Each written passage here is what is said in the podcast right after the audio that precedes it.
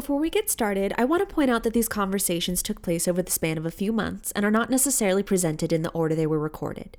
Therefore, we may touch on some, but not all, current events. In addition, when we say women, we mean all women. Although our dialogue often generalizes women into one social group with shared experiences, we want to specifically express our support for women in minorities of race, ethnicity, sexual orientation, etc., and for those using their voices for positive change. Hello, hello. Thank you so much for joining us. My name is Sarah DeForest. And I'm Victoria Banks. This is The Table, a podcast by and about women in the entertainment industry.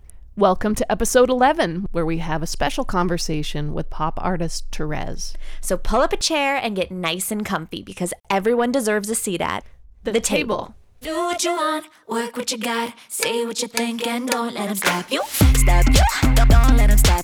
Stop you, don't, don't let them stop you. Don't, don't let them stop. Don't, don't let them stop you. Therese is a pop artist songwriter based in Canada. Although she's currently working on her debut EP, she's anything but new to the music scene. Therese has already amassed a fan base of over 130,000 followers, collaborated with influencers like Nicole Arbour, and performed across North America, sharing stages with heavy hitters such as Keith Urban. With her passion originating from songwriting, Therese uses her music as a platform to discuss topics such as self love, mental health, and acceptance, aiming to showcase her truth and make fans feel more accepting of theirs.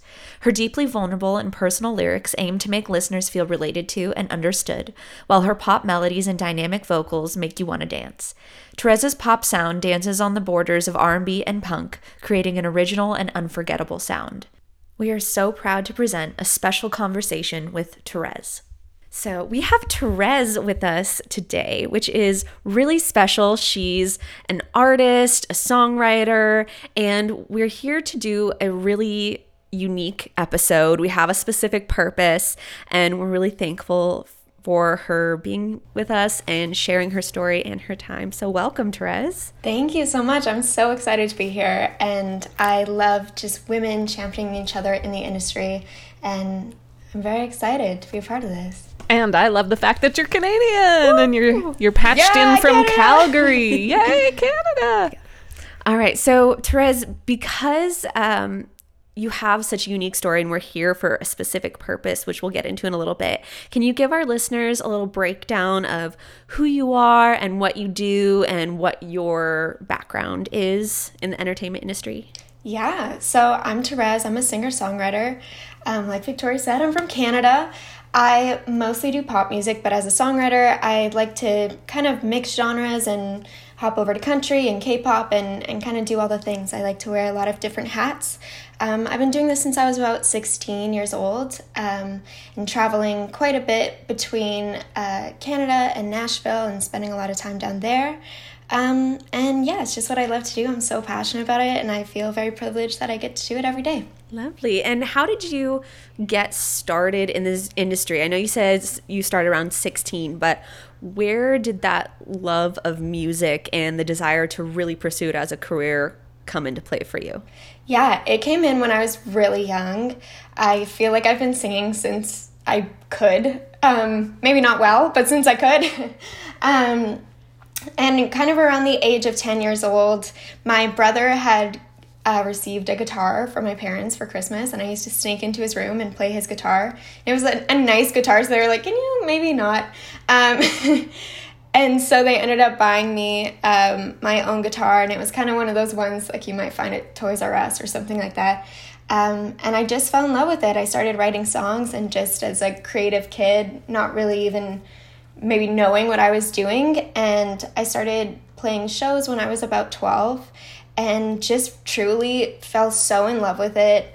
Um, and when I was 16 is really when I started taking it seriously and started writing for other artists and started playing shows multiple times per week um, and just really making a, an effort to do this as a career.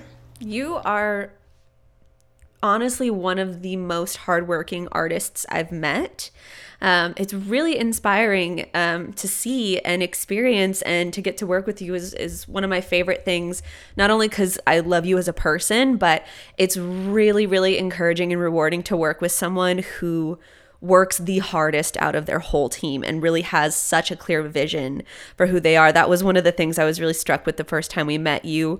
Um, if y'all are listening to this and haven't seen a picture of Therese, she's got like hot pink hair and the whole makeup is like on point. Check out her social social media; it's like just incredibly aesthetically pleasing. Um, and you just knew exactly what you wanted to say and who you were, and you know if we threw out a line that hit the nail on the head, but maybe wasn't phrased in a way that felt that it was you. You just knew how to twist it, you knew what sounds you wanted, all that. And it's it's so impressive to watch you grow as an artist. And I'm really excited to to hear about your experience. But before we get into the story we're here to tell, um, what has your experience been as a woman in entertainment in the music industry um, just overall. Well first of all i want to say thank god this is a podcast so no one can see how hard i'm blushing right now but thank you. That was so nice. Um, my experience as a woman in this industry has been very mixed. Um, there's sometimes where i feel like it is so such a upper hand in this industry and obviously there's other times where you're like whoa that was not that was not how a man gets treated. That's interesting. Um, maybe I'll start with the negative and then end off on the positive. But obviously, I mean, it's it's really unfortunate that um, women are seen in this industry as either young or sexualized. And I say that for a reason. I mentor this um, young artist who's also Canadian named Haley Benedict. And her and I had had a conversation about this. She's so talented, by the way. Y'all, if you want to check her out, she's just, she's going to be she's going to do amazing things. She's such a talent. Um, but I was talking to her and exp- she was expressing how frustrating it can be to be in rooms and constantly be just reminded of how young you are. And I was like, girl, honestly, if it's not how young you are, it's some sort of sexualization of you. And so kind of ride that out, enjoy it. but um yeah, I think it's really unfortunate to show up to um, work and be sexualized in that way. I mean, I've had people call me like pet names like babe and baby in business meetings, and obviously some um, other stories that maybe um, maybe I'll share at some point. But just kind of having to show up with that wall and that layer which is really not what songwriting is about, or just genuine connection, which is performance, singing, songwriting, everything that a music career is based off of is genuine connection. So it can be challenging to navigate that when you're having to come with walls up kind of every time you're meeting with somebody that maybe you don't know that well. Um, that being said, is the positive side is that I have been in a lot of rooms where I don't know if they think I'm I'm not listening or I'm too I guess dumb for lack of a better word to hear what they're saying and apply it to my career. So I've learned a lot of industry secrets by just being in rooms where people think that I just I wouldn't be able to compute that with my little woman brain. Oh my gosh. And so they're just spewing industry secrets left, right, and center and I'm like, mm-hmm mm-hmm, I'm gonna just sit back and I'm not taking notes, I'm texting. um, and so, in, in those ways, it can kind of be a, a superpower. And I think that a lot of times being an underdog can, no one plans to beat out the underdog or plans a strategy around, well, the underdog's gonna be a threat and they're gonna come in and they're gonna whatever. So, they they're not even looking for you come in so they definitely won't see it and i think that that is a huge benefit as a woman. And I've just always believed that, I mean, there's so much inequality, I think, especially with, you know, women at country radio. is a really great example of that. But if you are starting out your career or you are kind of in that mid stages, complaining about it is not going to do anything. And I know that it's frustrating, and I know that sometimes it feels nice to just complain and just like, ah, slough it off. But I've always had the mentality of change can really, really be sustainable if it's made from the top down.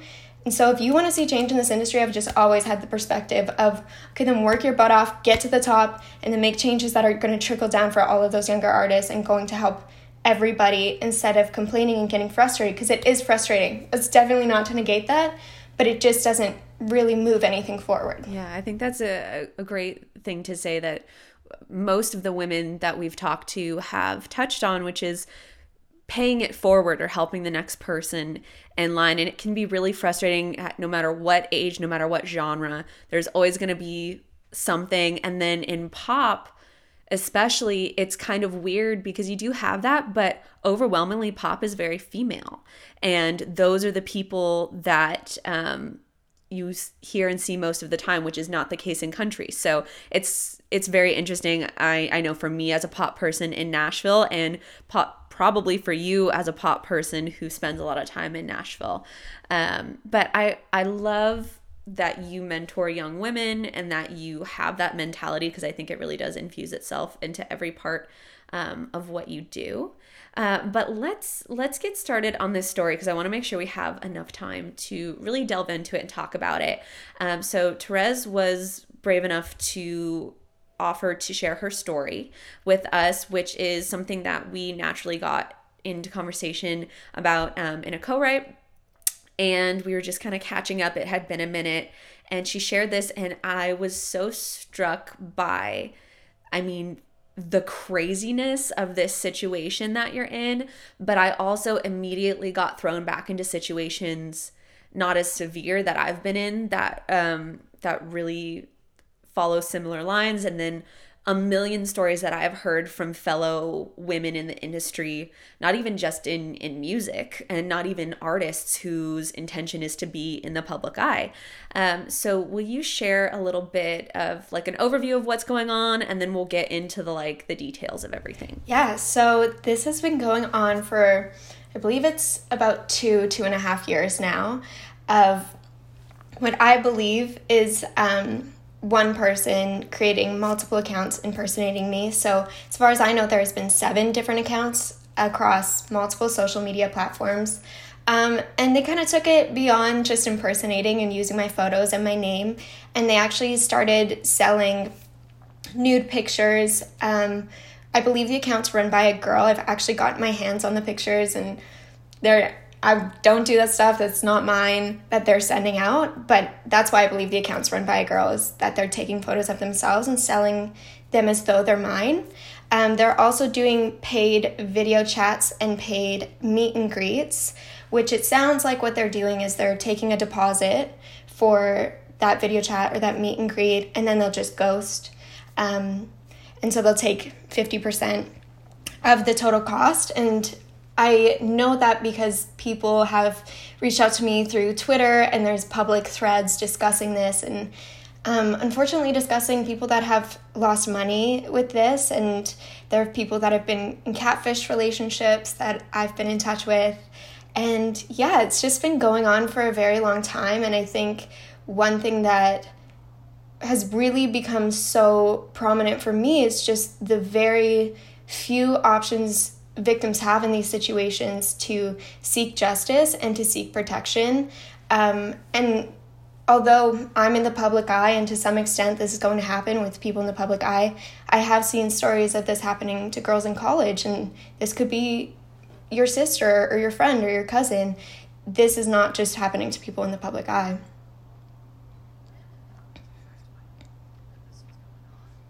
So, like I said, I think it was about two, two and a half years ago, and I found out because every single account I found out the same way is a fan messaged me a screenshot of it, and I was like, oh, and I think the first thing, I can't remember if it was an Instagram or a Tinder account, because um, they were both about around the same time.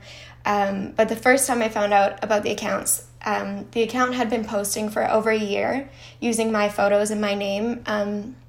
Yeah, and impersonating me. And it had like 400 followers, which a little bit, I was like, those are my fans. Like, because she was posting my videos and my music and stuff. So I was like, mm, that's, that's too bad. But, um, and there was also a Tinder account um, that was based in Orlando, Florida. All of the accounts, all of the geotags have been based in Orlando, Florida. So I very much believe that they are based in Orlando, Florida. Um, and there was also a Facebook that had over a thousand friends on the account um, that I'm guessing they had to use to create the Tinder account. So, what was your first reaction? How did you respond when you saw that um, imposter account? Did you go through the process of trying to report the account? Was that the first the first thing you did? Yeah, I well, I'll say first of all, in hindsight, I don't think I handled it as well as I could have, um, which I'll talk about. but um, it was really frustrating because it is like they're using my pictures and my songs and my videos and everything, like everything that I've created and put so much work into, and so immediately like i was commenting back to people on posts being like this is a fake account. This is my real account and messaging people um, and trying to get them to i was like okay well if we're gonna get something out of this at least let, us get some fans out of it that have already kind of become fans in a sense they're just not following the right account necessarily Yeah. um, and so I started with doing that. I then got copyright infringements on all of their um, posts that had my music. I thought that would just be a little bit more beneficial than just reporting the account right away.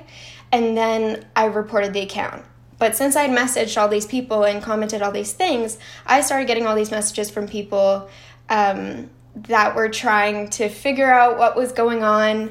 And this fake account started posting and not denying the existence of my account, but saying, oh, well, this is my personal account. That's why we have personal conversations, why I send personal photos to you, and that's my promotional account. It got hacked. So that's that's what's going on there. And why I say I didn't handle it that well is because I felt naturally very kind of attacked in a sense of like they're coming for like not only my work, but like my character in a sense of like this is not who I am. This does not resonate with me and I don't want to be seen this way because these are not my actions. And so when people started messaging me and they were like, "Oh no, you're the fake account." I was like, "No, I'll hop on a video chat with you." See if she'll hop on a video chat with you. I'm not a fake account. And that's why I say I didn't handle it well because I did do a few video chats, one of which was with a girl who had been um, in a relationship with this fake account for three months. Um, and so my mom put it very well. She was like, only you would have to break up with somebody you've never met. Well, I want to touch on something, sorry, before we go further, because it just popped in my head and I think it, it's a really good way to illustrate um, the juxtaposition of like male and female artists.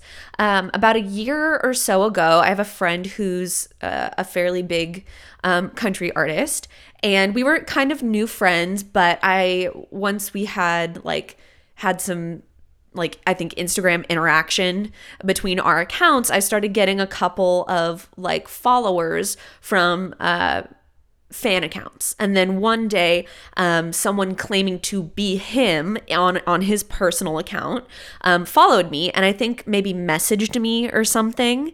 And um, i just kind of took a screenshot and sent it to him. I was like hey dude what's up? Just wanted to let you know like there's a person impersonating you um, out here. And you know they weren't i don't even think they had many posts um, but i was just like hey just fyi if you want to know. Um, and he messaged back he was like oh thanks yeah there's a lot of them it's whatever.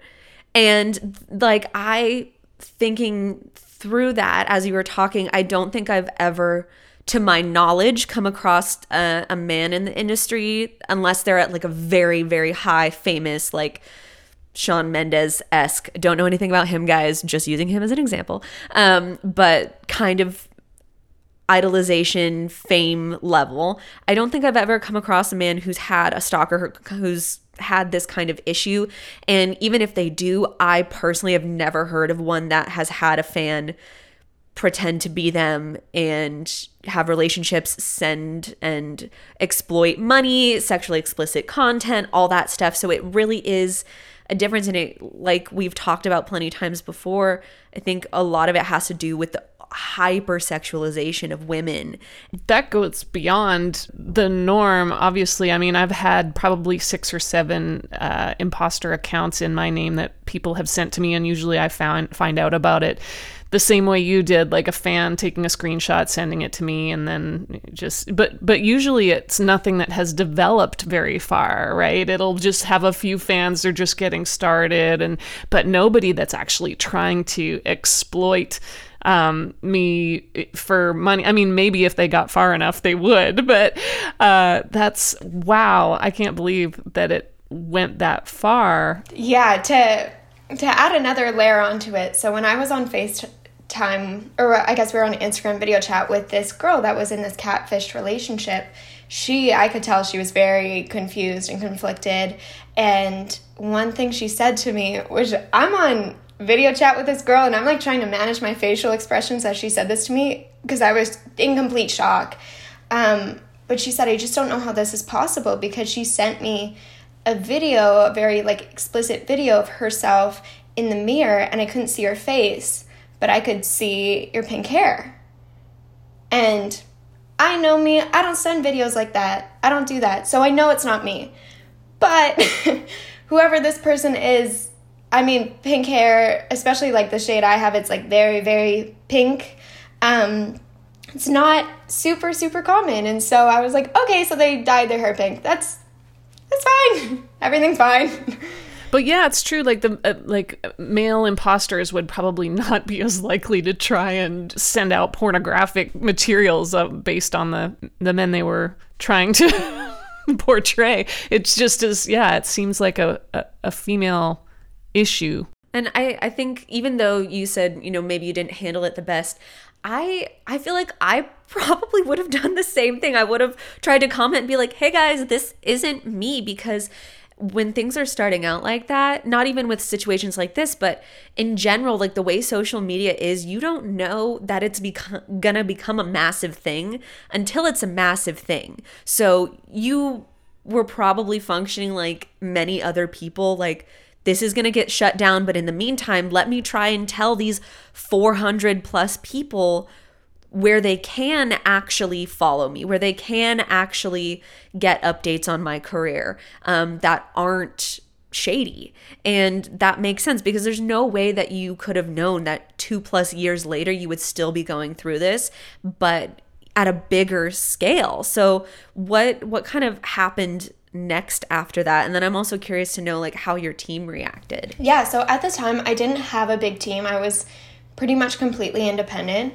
I had like a couple hired staff who would do like this little task or that. So it was pretty riding it solo.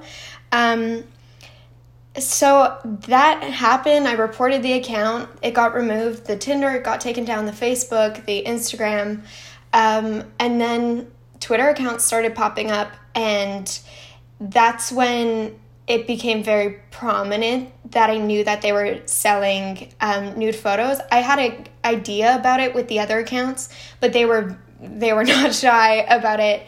Um, and seeing some of the hashtags they would use like below my pictures, like very vulgar things.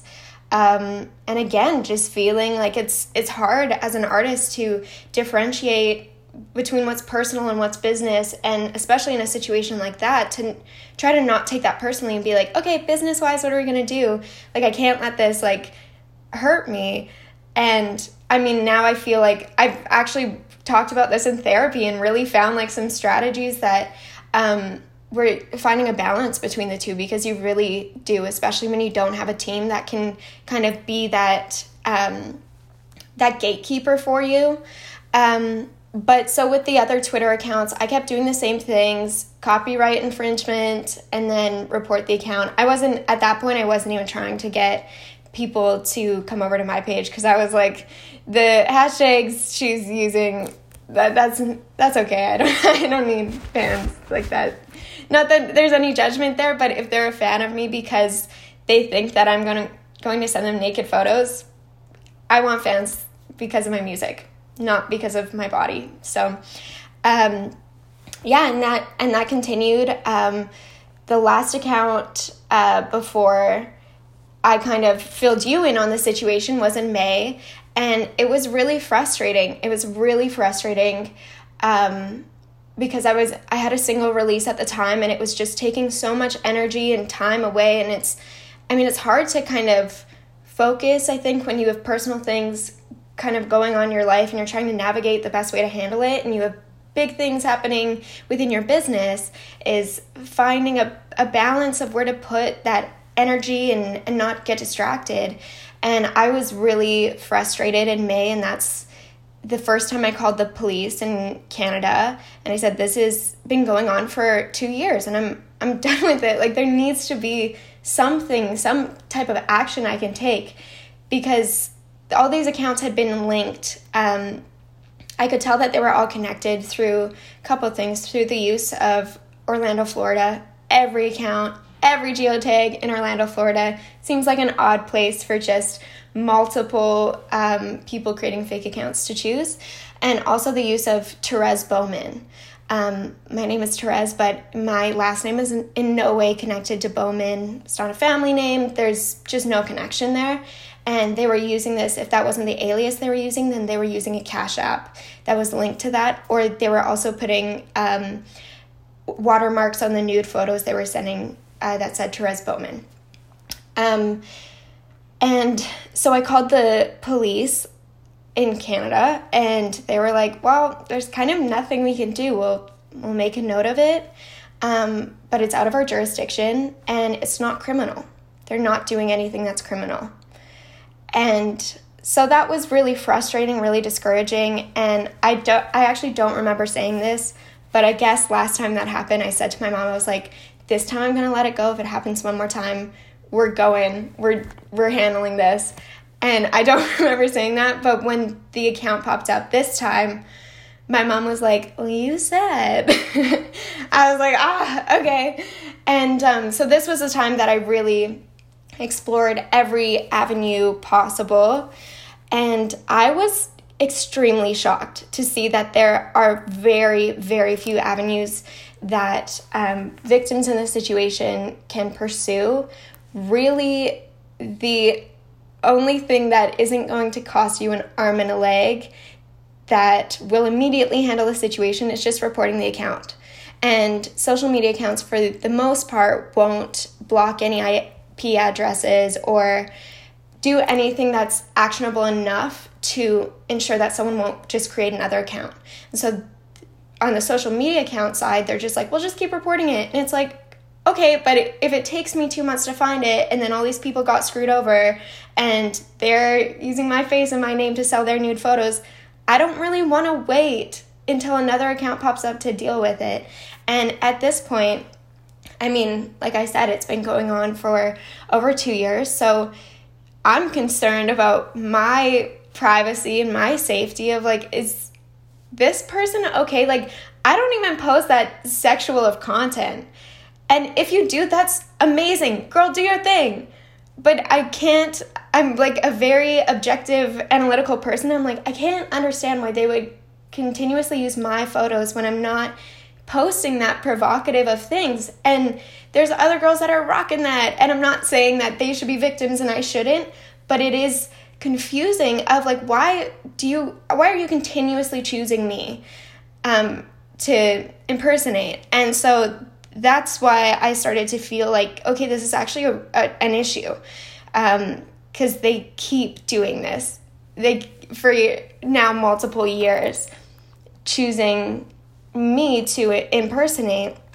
And so I, like I said, I pursued um, every avenue possible. I don't know if you wanted me to go into that. And I mean, possible in terms of like kind of the things that were immediately available to me given my budget, given that I'm Canadian. If it was not happening outside Canada, do you feel like you would have more actions at your fingertips that you could take? Uh, is it the fact that it's international that is causing part of the problem? I don't believe so. I think that even if it if I was American and it was happening in the US, it seems like there are very limited routes to take because I spoke to multiple American lawyers that handle issues like this. Um, but one of the issues was that I, I had called um, the Florida police station, the non emergency line, and they wouldn't even talk to me. They wouldn't answer any questions, they wouldn't let me speak to an officer, under pretty much any circumstance. There was nothing I could say. So that was definitely more problematic.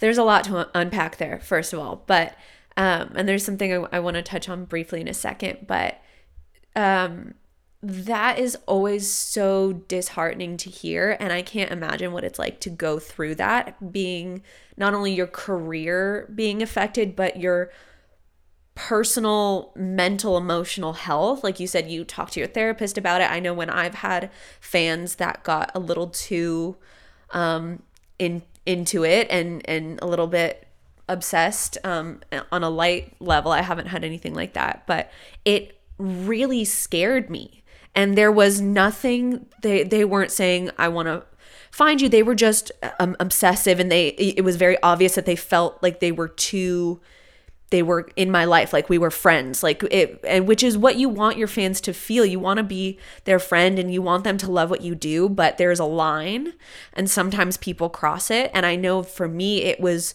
it's all digital pretty much. There's a couple times i've met them in person. There's never been any issue. I just kind of shut it down pretty quick. But it it scared the hell out of me and it really affected how i interacted with people or even the fact that like sometimes I wouldn't post for a while and I just would go out of my way to make sure that I nipped this in the bud before it became a bigger thing. And I can't imagine how it must feel to have this be ongoing to such a severe extent and not have any options in it. I know when I in college I did a lot of human trafficking and sexual assault advocacy and a big part of that was once people found out they would come tell me their stories and I felt so um I don't know, I'm blanking on another word, but blessed that someone felt like they trusted me enough to share that. But it also was very heavy because most of the stories that involve stalkers or obsession follow that same line of um of there not being any resources until something negative happens, until something tangible, physical, violent, etc happens. And that should not be the case ever. Yes, absolutely. And such a sense of powerlessness that you would have. And I mean, I don't know if you had this going into it, but for me, I've always had, I guess, a naive way of looking at things where when you see somebody doing something like that, that's obviously wrong and should be illegal, you have a level of trust and belief that there's a system in place where you can just get it dealt with. And then when it becomes obvious to you that that's not the case, all of a sudden it's like the Wild West and you don't have you have no power over someone doing something wrong against you. And and what does that do to you emotionally? And how do you how do you live with that every day knowing that this is basically like a full-time job on the side for you dealing with this person right? So how do you do that? Yeah it, it has been such a trip recognizing that because this was i mean i've seen like bits here and there of oh like the the legal system isn't really covering this or um, why aren't police helping with this but this was the first time where i was like wow i'm alone i'm there's no one that's in going to help this situation for free. Everyone is a hired service provider because no one has created a, a legal system that is actually going to make this criminal and protect people in these situations. And to your point about um, having to have something bad happen before you can really take action, that was that has been so at the front of my mind since this happened and since I've had these conversations with police because I was asking, can I get a restraining order? The, clearly, this person, this is going on for two years. I just want them to leave me alone. Um, I don't want any money. I don't want anything out of this. I want them to leave me alone, and that's that's all I want at this point. And that's exactly what they said was well, there's no physical threat to you, so you can't get a restraining order. And it's like, oh, okay, so I will just wait until there's an attempted assault, attempted kidnapping, attempted murder. I'll just I'll just wait until something bad happens and then you'll take it seriously and allow me to get a restraining order. To me that was so surprising and so disheartening um, because it does seem very backwards that I don't feel safe, and they're like, well, until you're actually not safe, then we'll then we'll look at addressing it. There's a um, situation I'm going to try and, and just kind of bullet point it, but one of the people I worked with um, very closely when I worked with um, human trafficking victims was um, someone whose story was pretty insane, very unlike what you would expect for trafficking. And one of the biggest things that struck me about her story, I spent a semester learning about her and with her and creating this project around her story. And um, she said her case was, I believe it was tried in Washington state. Her case was the very first, she made history because her case was the very first one that successfully got a conviction while the victim was still alive. In, I think it was 2015. Oh my gosh, I just got full body goosebumps. Yeah, and she said there there's a handful of states i think at the time there was four states in the us that had this massive loophole of a law um, but people who seek to do shady things know their way around those things and educate themselves on stuff like that for a reason. But she said, uh, you know, the only other person that had kind of successfully gotten a conviction in that area was a woman who had successfully gotten a restraining order against it was her i think boyfriend or husband um, that was doing it and they served the warrant to him while she was home and left. And then he killed her.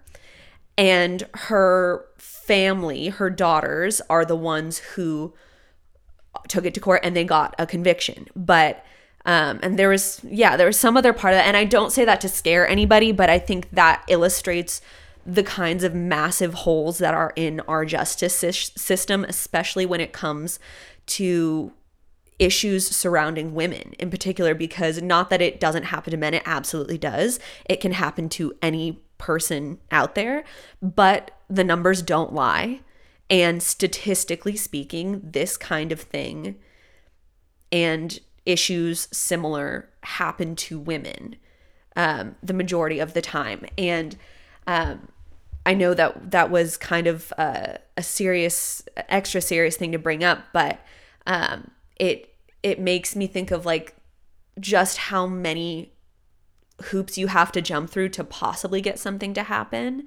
And I also wanted to touch on the fact that um, money and socioeconomic status play a big role in whether or not you are able to find justice or secure safety for yourself. Because if you have all the money in the world, you can hire all the lawyers and all the investigators and all the bodyguards you want. But if you're a normal person, especially someone in, let's say, the creative field who doesn't often make a lot of money unless you're at a certain level, um, it's hard to protect yourself. Yeah. Therese, can you talk a little bit about what you found when you were exploring the different ways that you could protect yourself in in the situation you're in? Yeah, for sure. So kind of what Sarah mentioned is hiring a private investigator because since this is not a criminal suit, it's it's a civil um, issue. Then the police aren't going to help you, so you have to to pursue legal action against this person. First, find out who's actually running the account. So I received the quote that it would cost about five thousand dollars US to find this person. And so that's just to find them. That's not pursuing any legal action. And then on top of that, then you could sue for defamation of character, copyright infringement. Um, there's a couple different things you can sue for based on what kind of played out in that situation. So that becomes an extremely expensive route to go. And something that I feel very conflicted about is I had people offer, like, why don't you start a GoFundMe? Like, I want to help you with this. And also, I don't want to take money for that. I don't want to take money to fix my situation and then be like, oh, well, if it happens to somebody else, like, hopefully they'll figure it out. Like, that money should go towards actually creating a solution so that this doesn't happen. Or if it does, then women or men in these situations have the proper resources to actually get justice and feel safe. It's not just, it's a band aid fix to fix my issue, I think. Um, and so that was one of the routes you can go. Another route you can go is if people are losing money um, in this situation, then you can get them to pursue criminal action, which again, in no way protects the actual victim of the impersonation, but it does protect the people who lost money. So that's nice. That's definitely how we want to protect people. Money over human beings. right? and in that situation, so I, I did look into that and pursue that, but um, you are relying on somebody else going through the criminal process. Um, that yeah might kind of benefit them but it's not over thousands and thousands of dollars it's typically within like the the small hundreds so for them that's obviously quite the hassle that's quite time consuming and energy consuming um, and so i found that either people weren't interested or they were interested and then my lawyer reminded me that i should remind them that if they were paying for um, any sexual actions that they could be indicting themselves. And so, with those two things, yeah, I couldn't get anyone to come forward um, with that. A couple other things that um, potentially people in the public eye, or even if you're not, if this is something that's of interest to you, is um, doing an outreach on social media just to make people aware of these situations. Um, and because I think a lot of people don't even know this is a problem.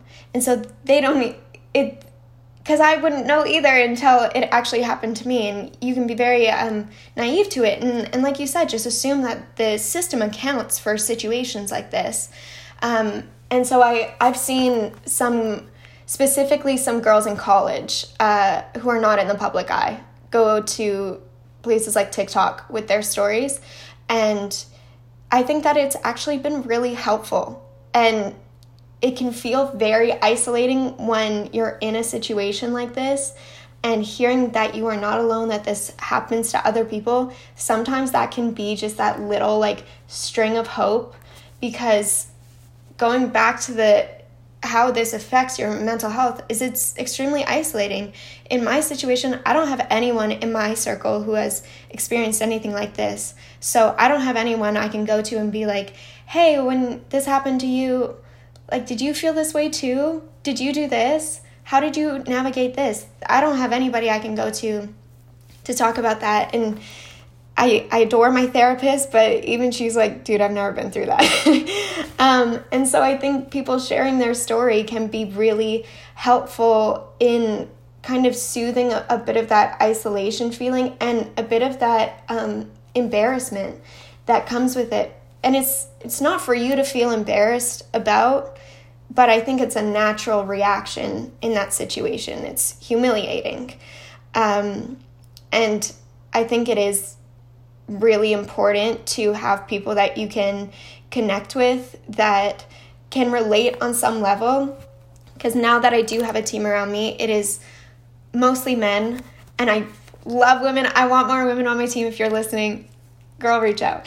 Because um, just where I'm, I live in Canada, there's not much of a music industry here, and so it's a lot of men. And when this happened last time, we we're talking about how this could affect the single releases and if sh- we should switch singles around because um, the first single is very like off my next project is very like playful and fun and kind of sexy and and I was like I don't want to I don't want to feed into this but also that's who I am like I want people to feel joyful and have fun and dance and that's what I want to do but I also don't if I do post something on social media about this, I don't want to have that backlash of like, well, you were just talking about how this is a problem.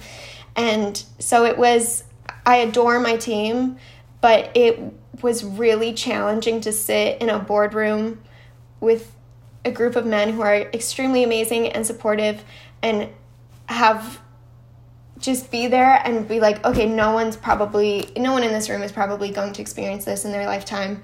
Um, and I don't I don't know how they're perceiving this situation. I mean, I'm they're my team and I'm assuming that they are like on my on my side 100%, but also I'm not somebody who feeds off pity and I don't like that feeling that you get from people having pity on you. And it just felt like there was kind of no safe place you could go. Um, and having, I think people really try to help and try to say something that's going to help. And I think it's just one of those situations where um, it's really hard to help unless you, it's hard to say something that's going to soothe it. Because saying, well, you're in the public eye, it's going to happen. It's like, I know it's going to happen, but that doesn't soothe how I'm feeling right now. That actually kind of negates how I'm feeling because I am human. And I think that to some extent, at any level, like, yes, you create thicker skin, but you're still human. And you're still human under that thick skin, and things are going to break through sometimes. You signed up to be in the public eye for your career, but you, nobody ever signs up to be exploited, to be threatened, have their safety and their career and their personal life and their character threatened.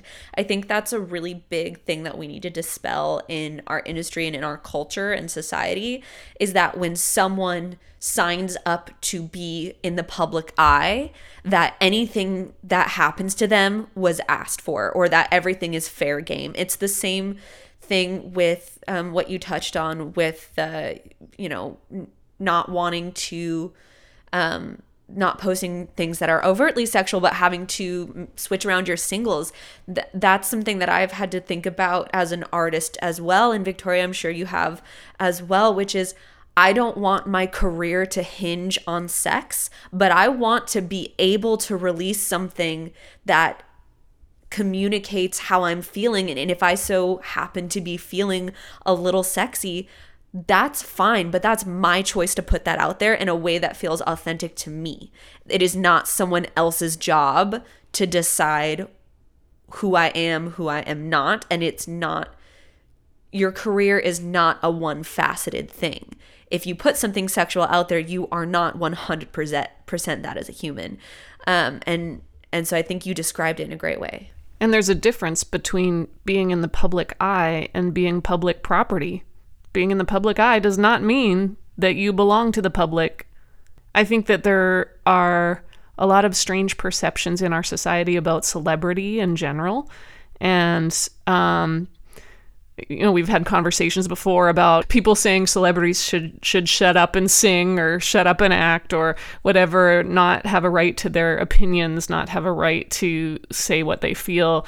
Uh, so this just takes that even further you know. But i think the fact that social media has become as widespread as it is now basically broadcasts that problem that celebrities used to have to everyone in society who is participating now in social media because we're all celebrities to some extent when we're on there. And so obviously there are further protections that need to be put in place. And this is just really exposing that fact um, that there's a lack of legislation that needs to be done. And, and I know often with things like this where technology outruns where the law's protections are, the changes have to happen from sort of a grassroots organized movement that would be like a charity or a foundation or something like that that would basically gather people together who had experienced this and then fundraise and then try to put things into into action to get things changed politically and legally. Um, do you have you heard of anybody doing that for this particular issue? So I made a list before. Um, I I made a list uh, for anyone who's listening who's experiencing anything like this. These are different foundations you can reach out to. Some of them are focused on creating actual change or providing resources with victims, and others are there to help you um, navigate those situations and connect you with um, other victims that can help you navigate those situations as well and really um, connect with you on that level of, of the actual experience. So, some of the ones that I found uh, the first one is called Heart Mob. Um, it's where you can report online abuse and find support. Um, and if you are listening to this and maybe you're not experiencing this, but you recognize that this is a problem, then you can also donate to them, um, whether it's monetary donations or if you have a platform and you and you want to share it i'm sure that they would absolutely appreciate it and it might provide um, other people who are in this situation with that resource. Another one is called crash override network which provides crisis support and assistance for the targets of online harassment um, there's a really great article i found and i can i can send you guys links to all of these that you can um, put wherever will be accessible to people. Um, it's from uh, an outlet called Feminist Frequency, and the article is titled Speak Up and Stay Safe and is a guide to protecting yourself from online harassment. Um, and another one I found was the Online Abuse Prevention Initiative, and it's it studies abuse patterns, online abuse patterns, and creates anti harassment tools, and also collaborates with some of the large tech conglomerates um, to better support communities in these situations. So those are the, a few of the the ones that I found. Um, and yeah, I think I think to kind of go back to why women supporting women is so important in, in this industry is we've talked a lot about why this likely happens to women more so than it happens to men specifically in the situation of being sexually exploited in in partnership with impersonation. Um, and it it is really helpful to have someone in your corner who has been there, who gets it, who understands how frustrating it is, who has tried to navigate the system, who can help you navigate the system so you are not wasting your energy somewhere where it's a dead road because I've been there. um, and for anyone who's listening to this who is in a similar situation, I would like to offer that you can reach out to me on social media and uh, and I mean I'm happy to talk with you because I know how lonely it can be, um, and just how how odd it can be. It's really hard to talk about with other people. Um, yeah, it's it's a really odd situation to navigate. And if you are navigating it right now and you're feeling confused and embarrassed and kind of all the feelings, then I wouldn't get down on yourself. I think that's absolutely normal to um, to feel all sorts of ways um, because this this isn't fair. And even though the system isn't protecting you as though you're a victim, this system is unfair in this corner, and you absolutely are um, the victim of someone doing wrongs against you. That's a perfect way to put it and also a beautiful thing to offer cuz I mean personally I know how how big your heart is but um, going through this and still offering to reach out to people or to have people connect with you over this um, is above and beyond. And the fact that you took the time to make that list, and I, I know we were talking a little bit about it, and you were saying you want to do some more research, and um, we'll include those links. Um, and before we kind of wrap things up, I did want to ask Victoria when you were talking, it made me curious um, how you or if you've seen stuff like this evolve in the industry and for yourself and with the artists that you work with over time because you've worked with artists for decades and you've been an artist yourself. You've toured and performed, you've helped people with their singles and putting together their brand. And I imagine, especially having your career in a time kind of before social media and during um, what kinds of things have you seen or experienced or, or heard about from the people that you work with? So the sort of standard issue for a long time has been the sort of stalker slash fan who would and that was an in-person sort of stalker so that would show up at the events that would just cross lines, you know, and um, and so you would have to uh, put protocols in place for when that person was planning to show up somewhere when you when you found out that that person was going to be somewhere and you would have to plan for that and make sure your team planned for that make sure security at the venue knew they were going to be there that kind of thing.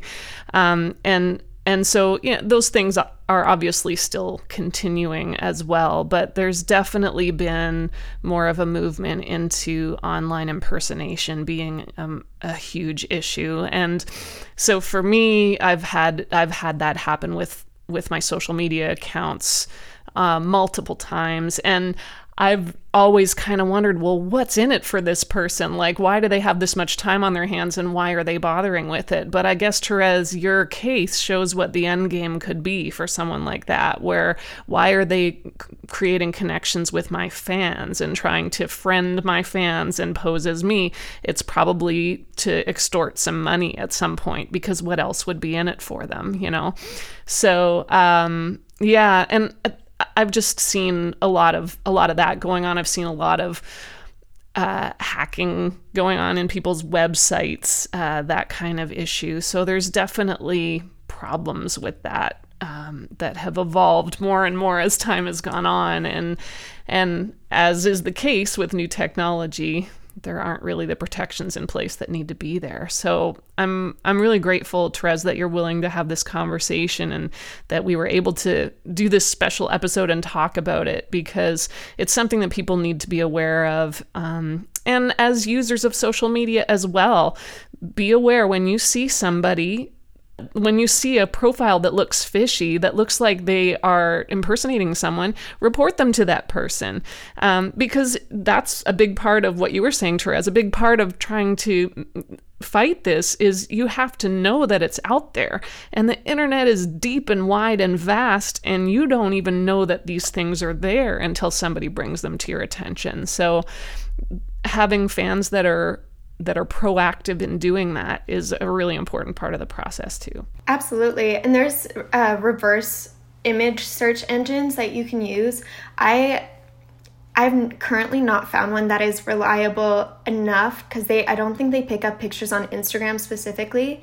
I do think they pick up pictures on Twitter. However, that being said, sometimes I know a picture has been posted and I'm purposely searching it to see if that's the only place where it's been posted and it hasn't even picked up um, the first um, Twitter thread that I saw it on. So even if you're curious if this is happening to you, really like your fans are i mean they're so amazing for so many reasons but this is another just yet another way that they are so hugely just the sweetest humans um but yeah i just wanted to make a note of that just in case you're thinking oh no i'm good because I, I didn't see any any pictures in the reverse search engines, just maybe be mindful of that. That's a, a great thing to point out and and just to kind of piggyback off what both of you were saying, um, I think you can never underestimate the power of someone telling their story. And like you said, Therese, making other people feel like they're not alone in this. Because I know when I got the first fan that was a little too uh, obsessed, um, I was going to a show that I was playing with a, a round of wonderful women. Um, and I mentioned it when we were in the green room, and um, they were all like, oh, yeah, blah, blah, blah, blah, blah. And some of them had indeed had the same person and done kind of the same day- thing. And then, you know, the 45 minutes before the show, we ended up all just going back and forth, and every single woman had had at least two instances, some to the point where people made websites about them and photoshopped, and it became um, possibly like a violent situation. And some of them, like me, that had had mild social media instances, um, and I could tell that every single one of us was relieved to know that someone else had gone through that and we it wasn't like we were happy to talk about it, but we were relieved to find stuff. And we would share like oh yeah i did this and this really helped. Um, so i want to applaud you like victoria said for sharing your story because i know that it's going to make a lot of people feel um, seen and heard and like they're not alone. Um, so i think we're we're super excited to put this out there. But um, to end on a lighter note let's wrap it up with a couple of rapid fire questions. So, your favorite creator at the moment? Ariana Grande. I just love the way that she has handled herself in the public eye. And I think, especially given this conversation too about talking so much about the public eye, I think that she has handled that so well. And I love that she just lets her music speak for her. Great answer. Okay, what about uh, your favorite trend right now? I don't know if this is just a quarantine trend, but sweatshirts. was the first thing that came to mind. I was like, I'm really, I'm really enjoying the comfy parts. Sweatshirts are a great trend. Um, a trend you wish would stop. um, I was gonna say people creating OnlyFans accounts for just financial growth and not being cognizant of how that might impact their future. It's all good if that's what you want to do, but just I don't know if everyone's having the forethought to see how that could affect their future. Yeah, you never know. You're a completely different person at 18 than you are at 25 than you are at 30 or 40. So, Okay, when was the last time that you failed? I, you know, what? I'm having trouble thinking of one because I think that every day there's little failures, and I think it's all about your perspective and how you look at it. Um, and a failure doesn't need to be a failure if you learn from it and uh, you just reset your attitude and your energy. All right, last one. Um, if you could go back in time to yourself in the past at any point, um, what advice would you give her? I would give her the advice that you have one life and you could fail doing anything, whether it's considered a normal path or an abnormal path, whether it's considered a normal hair color or a not normal hair color. Um, that people are gonna not like you regardless of what you do. So you might as well be as truly authentic as you can because you're going to have those issues either way. Well, thank you, Therese, so much for sharing your story, and we really appreciate it, and we hope that it's gonna open some eyes out there um, among the listeners and get some people fired up to help change this issue for you and for anyone else who is going to be experiencing this. Thank you again so much for letting me use this amazing platform you've created. And I had such a great chat with you guys today. It feels like you're just like hanging out with friends. To stay up to date on all things the table on social media, join us on Instagram, Facebook, or Twitter at the handle at sign the table women. Our theme song, Stop You, is written and performed by yours truly, Sarah Defores, co written by Taylor Foley and Will Macbeth, and produced by Will Macbeth. And as always, we'll include links to any creatives, music, television, etc. referenced in this episode in the episode notes. We'll see you next time on The, the table. table. Do what you want, work what you got, say what you think, and don't let them stop you. Stop you, don't, don't let them stop. Stop you, don't, don't let them stop you. Don't, let him stop. Don't, don't let him stop you.